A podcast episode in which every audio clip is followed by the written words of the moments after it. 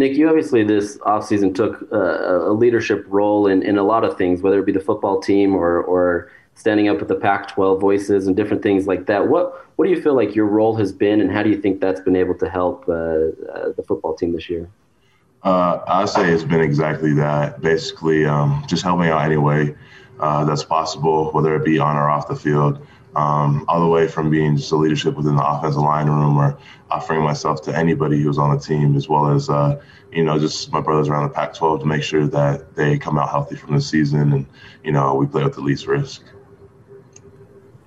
Next is uh, Trevor Allen, followed by Josh Newman, Salt Lake Tribune. Hey, Nick, how are you? Good. How are you? Doing good. Um, I mean, obviously, a lot of, of what has been talked about is the O line and how deep and how strong it is. How are you guys looking in camp? And uh, and do, do you like being at, at tackle or, or do you want to be more as a guard? Um, the yeah, the O line, like you said, is there's there's a lot of depth to it.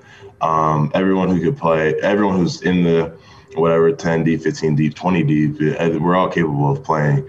Um, you look at guys like Jaren Kump, who just came in, and he's you know an excellent player, very strong and everything. And same thing with Bam Olaseni and um, Sataoa Laumea, and you know we have the familiar faces, me, Braeden, Orlando, Simi. Um, it's it's really exciting. Um, and what was the second question?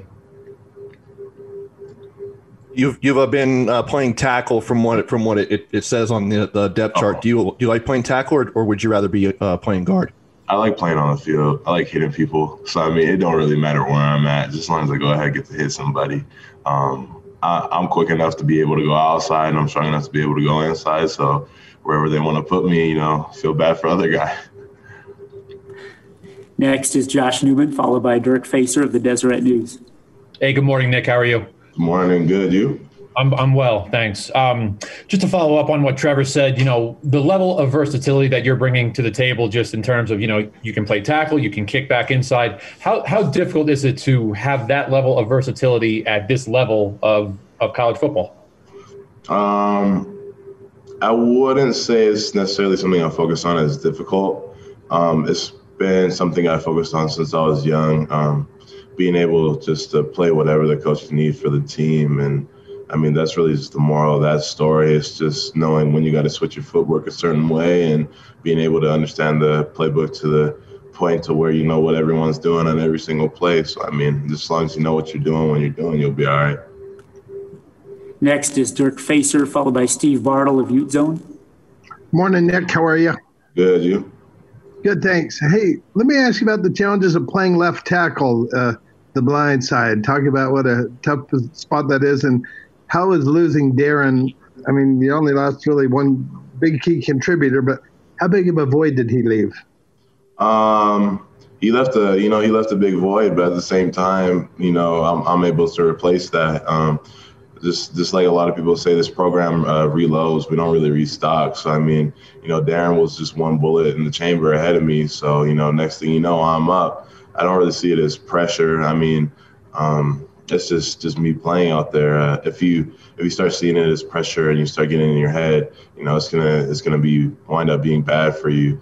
Um, so you know everyone's saying, "Oh, what about this pressure, that pressure?" It really doesn't bother me. I'm just playing football. I understand that it's the blind side and everything, but I mean, you know, this this is a psychological game. But I know that my psychological and physical game is on par.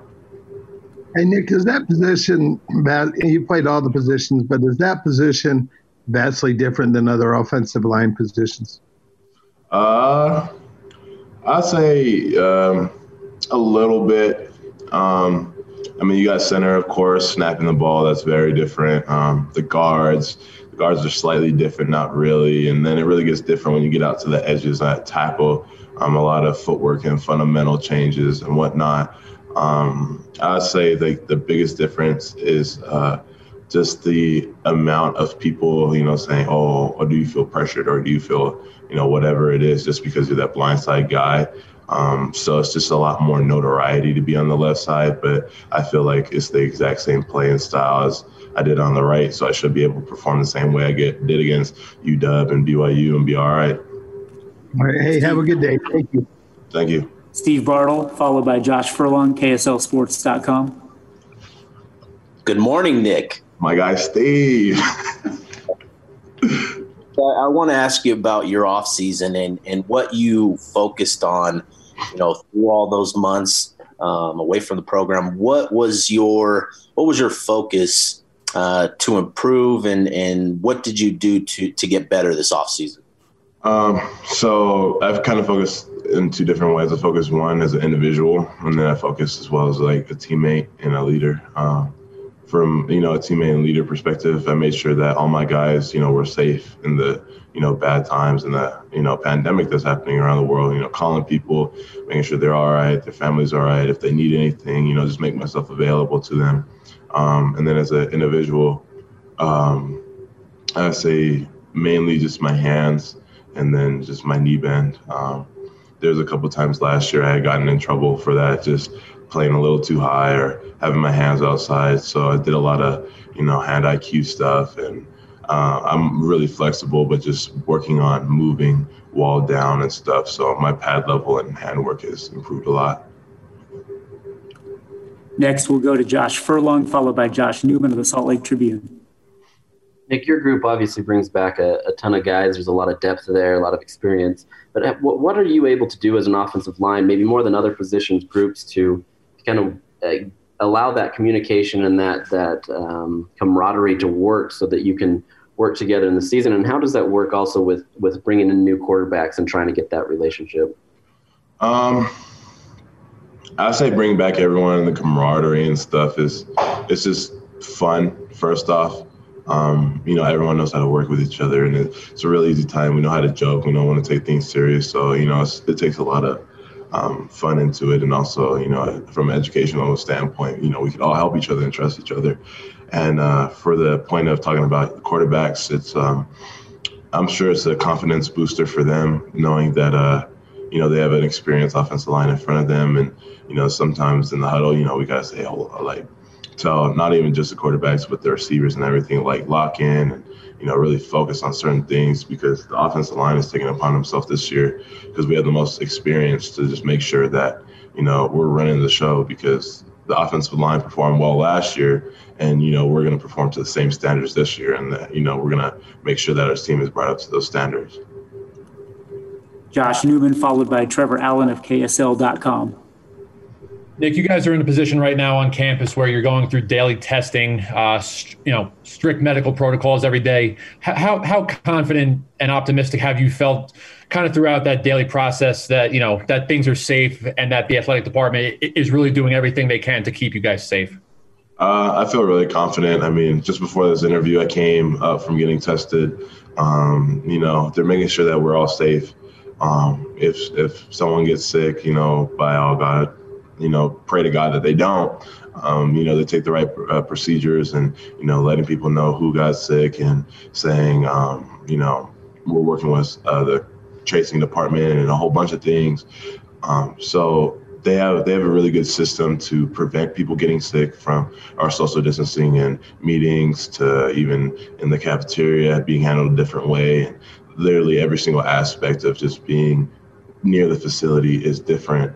Um, so I know for a fact that you know if someone were to get sick, it's not from the facility because they're taking so many precautions, whether it's you know the sanitization or all the social distancing and then the testing. So you know I have full faith in the medical staff here in the athletic department that's you know in charge of everything. Thanks, Nick. Our last two will come from Trevor Allen, followed by Josh Furlong, KSLSports.com.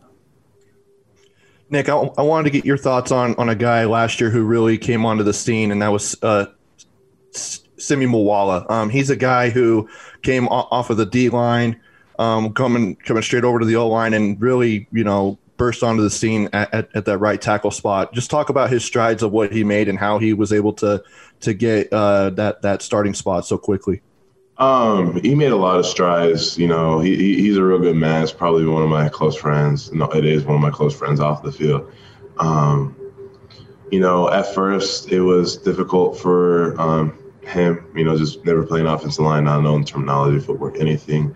Um, but he's a really determined individual, and um, so in, in, the start of the season, really, um, you know, I tell him even during the games, like tell him the calls and everything, just for a tackle because it was more he he could do it from a physical standpoint, but he didn't have the intelligence of an offensive lineman standpoint yet. And um, throughout the season, his intelligence grew and grew and grew. And by you know, halfway through the season, he started making his own calls. And then later in the season, you know, he started coming to the line and making calls before I could give it to him. So, you know, it just shows that his character came through and, you know, he persevered and learned what he had to learn. And yeah, he's he's a he's a good partner to work with and he wound up, you know, being very smart. Even now, me and him still do extra film study and everything. And um, he's gone from not knowing anything and me having to tell him everything to him questioning me things that are way more complicated. And we're having good conversation. And I have full faith of him on the field. Our final question for Nick Ford will come from Josh Furlong. Nick, not not football related necessarily, but how important is it to you and the teammates to to have the NCAA and, and Utah specifically working to kind of get out the vote and be in, in front of a lot of the social movements that, that have gone on over the summer? Mm, are you talking about like the march and everything like that? Yeah, and then just trying to get all these athletes to, to make sure they're registered to vote. Um, and, you know, I think it's very important, um, especially not not only for us um, because we have a, a, good platform where we can inspire and you know create, and that's that's really what football can be used for is to inspire and create change. Um, I think the most beneficial factor of that was, you know, making sure that everyone on every team was able to get out, vote, um, realize that they have a voice, and realize they can do things and inspire change. Um, and I think it's going to go a long way for even the younger generations because, you know, like me personally, I go and volunteer at a school and, you know, do a whole bunch of things outside of football. And now these kids are seeing me on a different platform. And it's not only for football it's, it's, it's, for something greater than that. And it may inspire them to grow up. And you never know. Even though i may be doing something small right now i might inspire the next mlk so